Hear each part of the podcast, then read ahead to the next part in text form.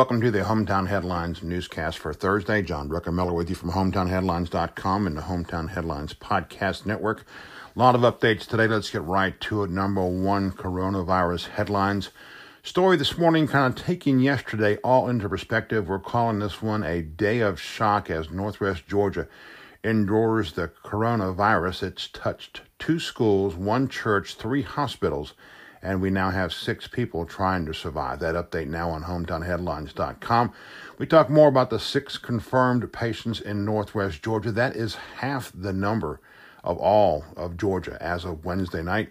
We have updates from area hospitals, local schools, the Cartersville Church, the latest numbers on state, national, and worldwide cases. Also, don't forget we have events now being postponed or canceled.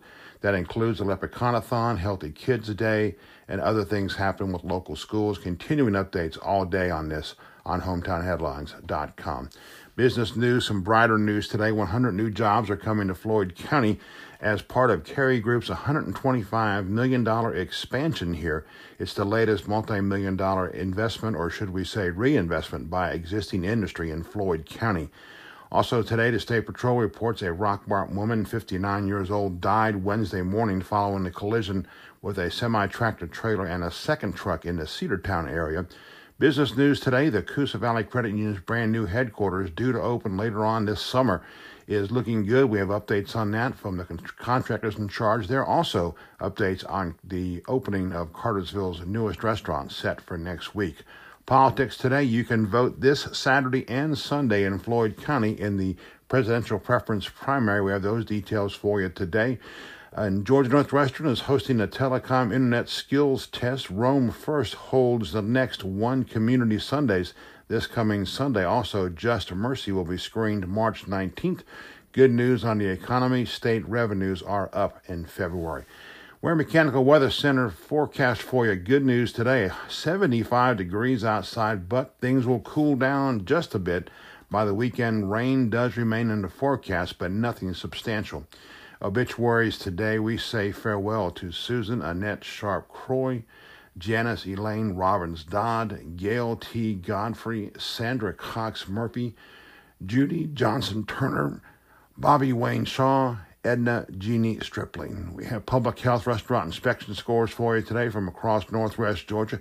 And Greater Community Bank brings you the Crime Watch report, updates from Floyd, Bartow, and Polk counties there as well.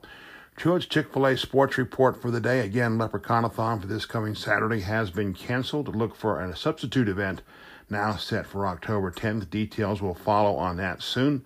We have high school soccer and baseball rankings from the AJC. Berry softball also is rising in the rankings. It's a bracket buster for NCAA basketball fans. They are banning fans from a lot of the postseason competition here. That includes the SEC after last night's games. No more fans. Uh, by the way, speaking of the SEC, big win last night for Georgia. They faced my beloved Florida Gators later on today in the SEC basketball tournament. Don't forget Rome Braves single game All Star game tickets are on sale at State Mutual Stadium. Hiring continues. We also have links to high school baseball, college baseball, and college softball.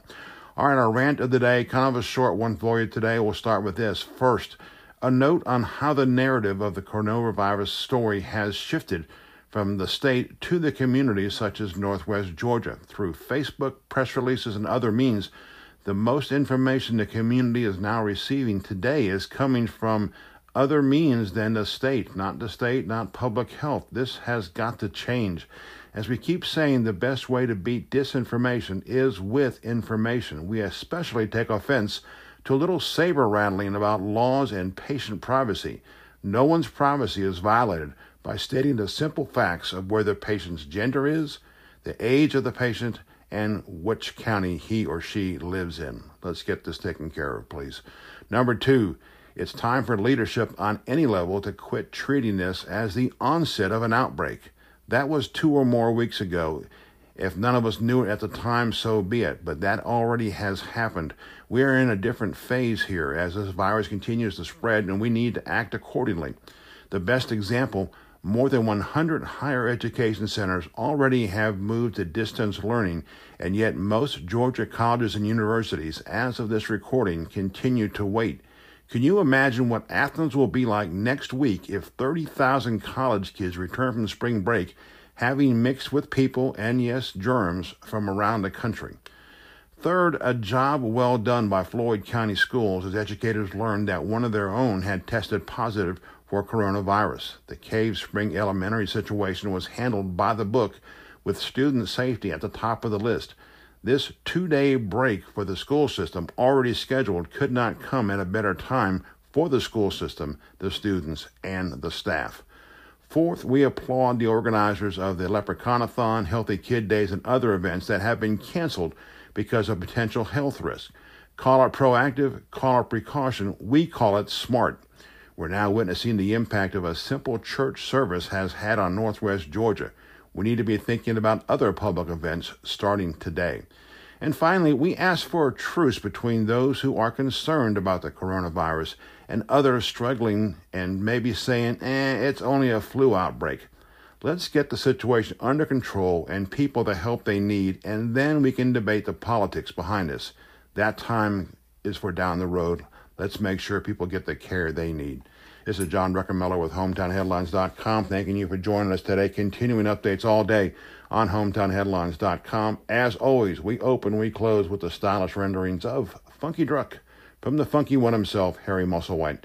Have a great day in Northwest Georgia, and please let's be safe out there.